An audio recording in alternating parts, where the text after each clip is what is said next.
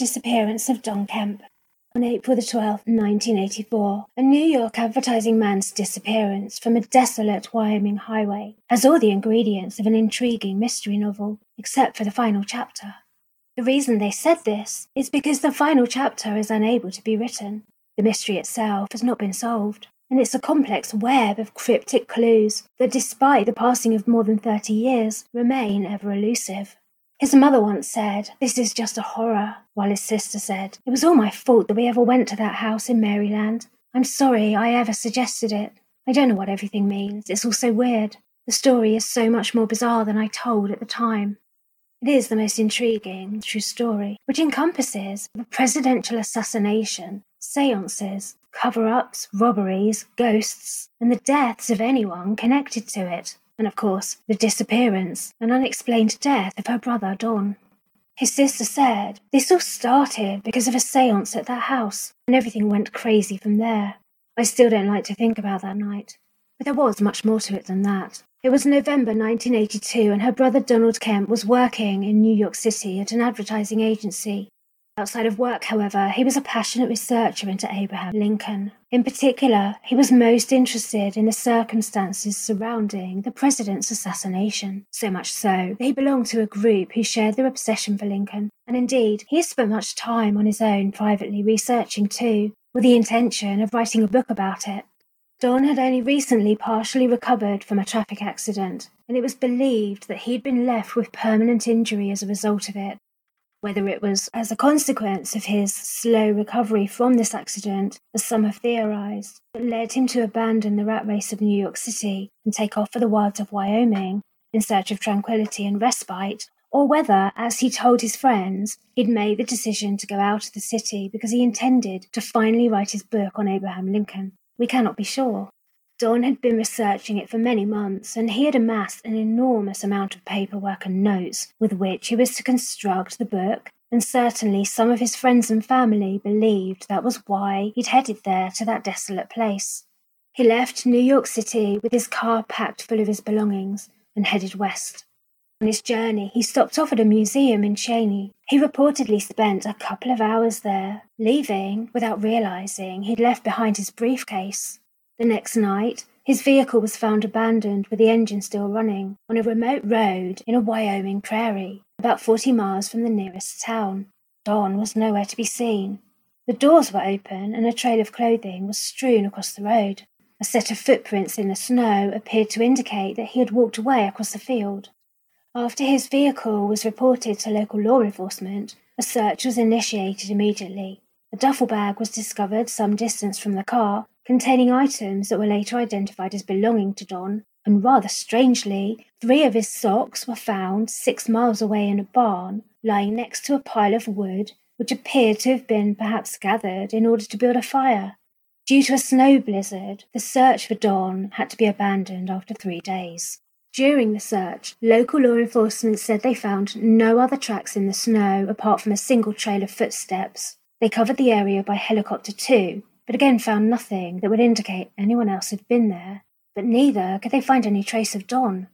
Though they'd found the footprints, the footprints didn't lead anywhere. Very oddly, they appeared to just simply stop after a short distance. How could his footprints just stop like that? Where did he go? How could he have gone anywhere without leaving more footprints? The missing man's family asked the local sheriff if a search could be carried out using tracker dogs, but the sheriff said this would not be possible now, perhaps because of the blizzard conditions that had set in during the search for Don. Police believed the missing man had to have died out there in the harsh conditions, although the bad weather only set in a couple of days after Don's disappearance. Don was not in the barn where they found three of his socks, and he was not out anywhere on the snow covered prairie. Although a blizzard did come, it had not been snowing at the time that his car was found abandoned. The snow arrived three days later. Five months later, Two separate individuals came forward to say they had seen Don in Casper, Wyoming, and Cheney. Then, a close friend back in New York City received several missed phone calls. She was out of the city when the calls were made to her apartment, but an answer phone message had been left for her. And when she returned and listened to the messages, she heard Don's voice, or at least she was absolutely sure it was his voice. The police managed to trace the phone number that these calls had come from to a trailer in Wyoming, The resident of the trailer was a young man by the name of Mark Dennis. Unfortunately, he claimed to have no knowledge of the calls ever having been made, despite them appearing on his phone bill. The local sheriff questioned him several times about these calls. The man denied having made them. The sheriff said he felt satisfied with this. The missing man's mother, however, was not satisfied. She questioned the young man too, most insistently, determined to get to the truth, but again, the man in the trailer said he was not able to tell her anything, or perhaps he was not prepared to. The police, though, said they did not have enough reason to obtain a search warrant for his home, and the young man sought out the service of a lawyer and later moved away from the area entirely. It was to be four long years later that Don's mother was able to have some closure, or was she? Her son's body was found four years later, not far from the spot in which his car had been found abandoned. His body was in pristine condition. It was suggested that he had died of exposure, not long after his unexplained disappearance. So perhaps it was a simple but tragic case of a man's unplanned disappearance due, as some have theorized, to some kind of nervous breakdown, which caused him to evacuate his car in the middle of nowhere and walk off into the distance to inevitable death in the cold climate of Wyoming. The thing is, the story isn't so cut and dried. It leaves an array of cryptic unanswered questions. In completely unprecedented circumstances, his body had not attracted any natural predators. No animals or vultures had been drawn to his dead body. There was no way that his body had been covered by snow for four years. The snow would have melted, and it hadn't been snowing the night he disappeared, nor for two further days. Also, his footprints didn't lead anywhere. Where they stopped, there should have been a body, but there wasn't, and the authorities had looked there for three days. When he'd disappeared, he also wasn't seen anywhere during the search. There'd been no sign of him whatsoever. His friend Judy Aleo, artist in New York, had been Don's co-worker for ten years prior to his disappearance. She knew his voice well. She said that she received five calls from him to her phone line while she was away. On February the 27th, she received two phone messages on her answer phone, two more on April the 5th. Don's mother said she recognized his voice. She said my son spoke in a strained, urgent voice and gave a number where he could be reached. The artist's number was unlisted. She could not be called without someone already knowing her number. The question is, how could Don have made that call when the cops believed he'd died very soon after he'd disappeared? His backpack was found soon after his car was abandoned. Did someone else make those calls?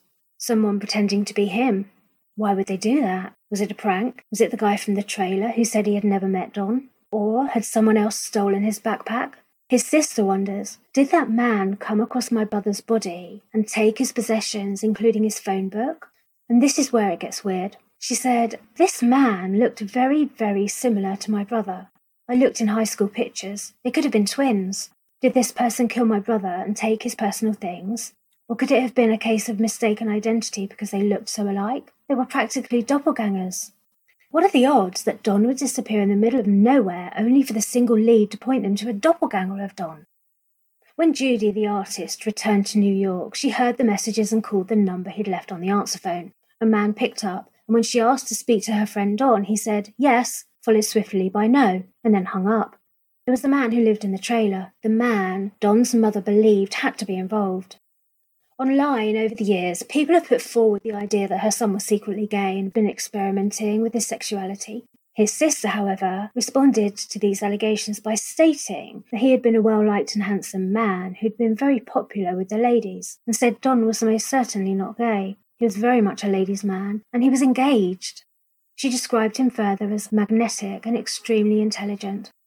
While the sheriff, Captain Mark Benton, said that his investigation into the man in the trailer was inconclusive, he also didn't pursue the matter further, believing he had nothing to go on. He said the man implied someone else made the calls from the trailer without his knowledge. But the sheriff couldn't confirm or disprove this. Don's mother felt that the investigation lacked thoroughness, particularly with regards to this man, and noted that her son's car was not fingerprinted, nor were casts made of footprints that led away from the car. The police appeared to be quite keen to go along with the conclusion that her son died of exposure because, presumably, they felt they had little else to go on. They were keen to push the theory that Don had suffered some kind of mental breakdown and walked away across the prairie in a protracted act of suicide.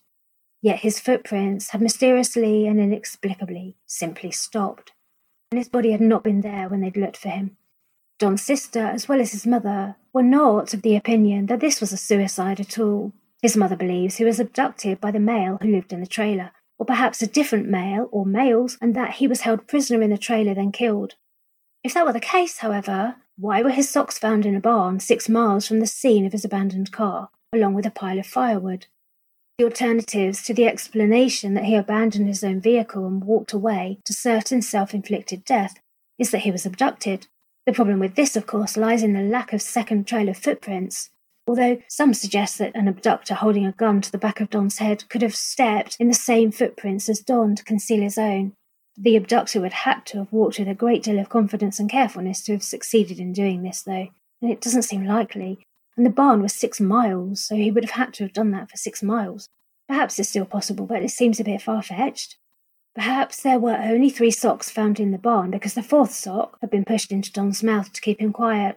The missing footprints, the phone calls, which could not have been a mistake on the part of the phone company, the calls were itemised on the trailer occupier's phone bill. Had Don been abducted then and held at this man's trailer? But how did his body come to be found in pristine condition and so very close to the scene of his disappearance, yet four years later? Locals expressed the strangeness of the circumstances. They didn't think his body would have been left alone by the natural predators out there, and the harsh weather too. They said it would all have taken a toll on his body before it was found, even if he had been frozen and hidden under snow. Also, how could a body lie out in the open for so long and not be noticed if, as the police had believed, he had been there all that time. Even though it was a remote location, the land had to be owned by someone. He disappeared when it wasn't snowing, so he couldn't have been buried by snow. Would the landowners have left their land unchecked for four years? If Don had killed himself, or been killed, his body would have been there, and it surely would have been found. Had he been abducted by someone who had blocked his path on the road, someone with another vehicle who had flashed their lights at him to make him stop, or placed a hazard in the road which forced him to stop? Did someone pretend to be a distressed person in need of his help? If so, why would one set of footprints lead away and then just stop?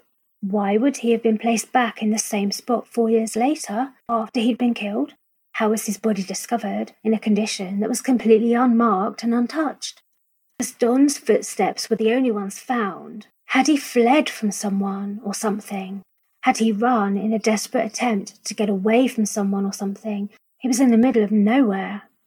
What are the chances a random robber or kidnapper chose to assault him at that spot? How would they know anyone would be coming along that quiet road? Or maybe they'd followed him. Maybe they were following him for a while and specifically waiting for this quiet road. Of course, if that had been the case, there's still the mystery of the one set of footprints. None of it makes any sense at all. His sister has much more information, however, but it leads in an entirely different direction, and one that is incredible to say the least. After her brother's death, his sister said an expert professor from the Smithsonian Institute in Washington called Dr. Angel called and asked for my brother's remains. We approved it, and his body was sent there to him.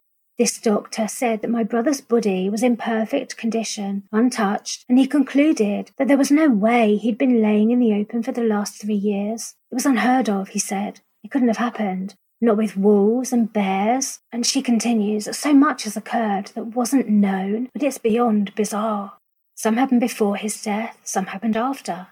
The doctor was a consultant to the FBI and an expert in anatomy and anthropology. How did this doctor at the Institute even hear about my brother? What made him contact us? Why did he want to see my brother's body? This doctor told us that his body was totally untouched and that he had been dead no longer than one to two years. There was something else very, very strange. I know it was my brother's body because he verified other injuries he had sustained before in his life. Then he told me that his hyoid bone, which is the U shaped bone in the neck that supports the tongue, was missing and there was a small, perfectly round hole in his head. He was insistent, the doctor, that nothing he knew was capable of causing that hole. He said he had never seen anything like it, that his body was in perfect condition. He meant it was mummified. Before my brother left for Wyoming, he had given me a book. It was about the universe. He turned to a page that said the Pleiades, and he said to me, I don't know why, but I feel this may be of some importance. In the same area that my brother disappeared, before we found Don's remains, there was a UFO group run by a Dr. Springer. They said they were there because of some cattle mutilations. One member of this group phoned me, and they told me that they believed they had taken my brother. They told us they had been camping out in the area due to cattle mutilations, and my brother had been taken. They were camped out the night my brother went missing, they said. They called me a couple of years later, telling me things. I dismissed them as being off the wall. But after we found my brother and the Smithsonian doctor told us his findings, I didn't know what to think. I also wondered years later how did Dr. Angel hear about Don's case? It hadn't been on TV, and this, of course, was in a time before the internet and social media. It was also before the dearth of paranormal and alien shows that started appearing on mainstream TV. She said at that moment, when contacted by Dr. Springer, I didn't believe things could get any more insane. Then, all that time later, when they found my brother's body and the doctor at the Smithsonian examined him, in his report and what he told me was that he was completely puzzled over how my brother's body was so preserved and how the hole in the skull had been made. If my brother had just walked out of his vehicle, had a mental breakdown, then how did that account for the doctor's findings? Was he killed because someone thought he knew something related to UFOs? How did this group have anything to do with it? His body was mummified, and the hole, according to the doctor, was not caused by any animals nor by any known instrument. I had put the book Don had given me on my bookshelf and had forgotten all about it as soon as he'd given it to me. The UFO group who'd been camped out in the area and who later contacted me said they felt that whatever they were out there looking for, they came from a place called the Pleiades, the same word Don told me I might need to know. When the doctor attempted to replicate the wound he found on Don's head, he found it impossible. When my brother first went missing, we had lots of calls from UFO people, but I dismissed them all. I know it all sounds crazy, and yet I'm talking about the facts. There is also something else which plays its part in the story. Something happened before all of this. It was my fault we ever went to the house in Maryland. I don't know what everything means. It's so weird. My brother had already done years of research into Lincoln when we visited Surratt House Museum in Maryland. There was a woman at the reception. She asked us if my brother was the man writing the book. When he said yes, she said she had been told by someone to give him their name and number. I hesitate to talk about this because it unsettles me still, but my brother contacted the person, and it turned out to be a young lady. She said she was a psychic, and she wanted him to come to a seance. She told him she had been contacted in regards to the assassination of Abraham Lincoln. Don said he would go because it would be fun and he couldn't pass that up. So one night we went to her house. He brought his best friend, and there was a group of us all together, including her husband, and we sat around this lady's dinner table. In the centre was a Ouija board. My brother had brought with him a tape recorder, and he set up a camera to record anything that happened. We began, and the psychic began to ask questions out loud, and the planchette started to move. She then began speaking in a strange voice, speaking with words that were very antiquated. She also said things she couldn't have known, unusual names that she could not have any prior knowledge of, but that were relevant to us. Some of her knowledge frightened me because she couldn't have known it. Then she began choking, and I could see a red line forming across her neck. The room became freezing, and the camera began to flick its lights on and off. In the flashing of the camera, I could see the shadow of what looked like a woman in the hallway. It looked like she had a long dress on with a bustle in the skirt. The room became colder than ever, and it felt as though evil had entered the room. The room became loud. I know because my brother had to shout over everyone to be heard. I don't know why, but there was chaos in the room, and he shouted at everyone to get away from the table. He got us all together and he said the Lord's Prayer out loud. I guess he didn't know what else to do. But gradually everything returned to normal again. After that, I never went to a seance again, but I know my brother did because he stayed in contact with this psychic.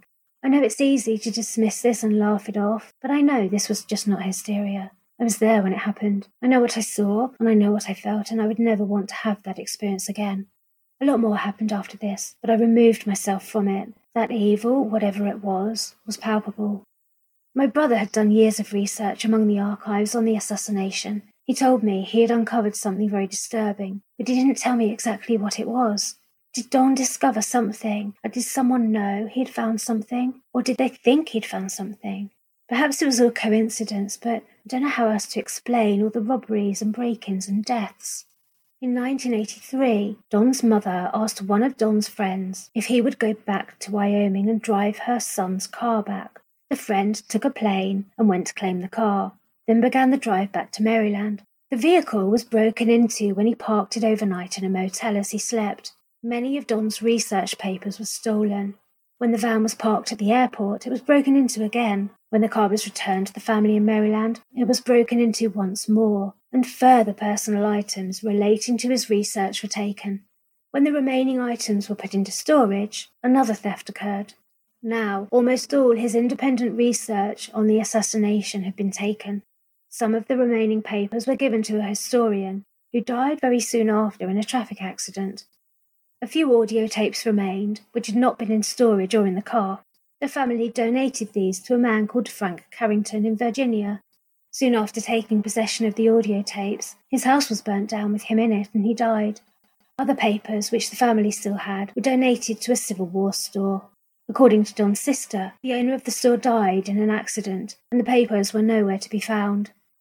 Once all of his research had been destroyed or taken, all of the break ins and accidents stopped. Don's friend, when he arrived back at his own home and parked the car outside, he found two coins on the floor. One was face up and had been made in the year his friend had been born. The other was face down and had been made in the year Don had vanished. Coincidence, presumably, but Don's friend said Don had a thing about coins. He would say if you find one face up, it's good luck. If you find one face down, it's bad luck. As the years have passed, I've continued to see coins when I travel, and almost all of them are from the year he disappeared. How do I explain that? I continue to have experiences where I feel he's trying to tell us something from the afterlife.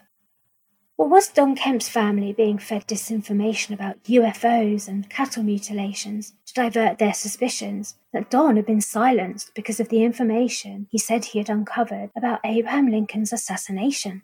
And yet the assassination happened so long ago was it really that sensitive if a revelation came out? If it was proof that the official version of the assassination was not the correct one, then perhaps it was. If it was a disinformation campaign, however, how did that explain the unidentified wound in his skull and the strange paranormal happenings? Had Don staged his own disappearance? Had he fled and been hiding out in the barn? Had he been abducted and held prisoner? Why was the sheriff so reluctant to bring in search dogs? What had his doppelganger in the trailer to do with his disappearance and death? Had Don made the phone calls himself in an attempt to seek help from someone?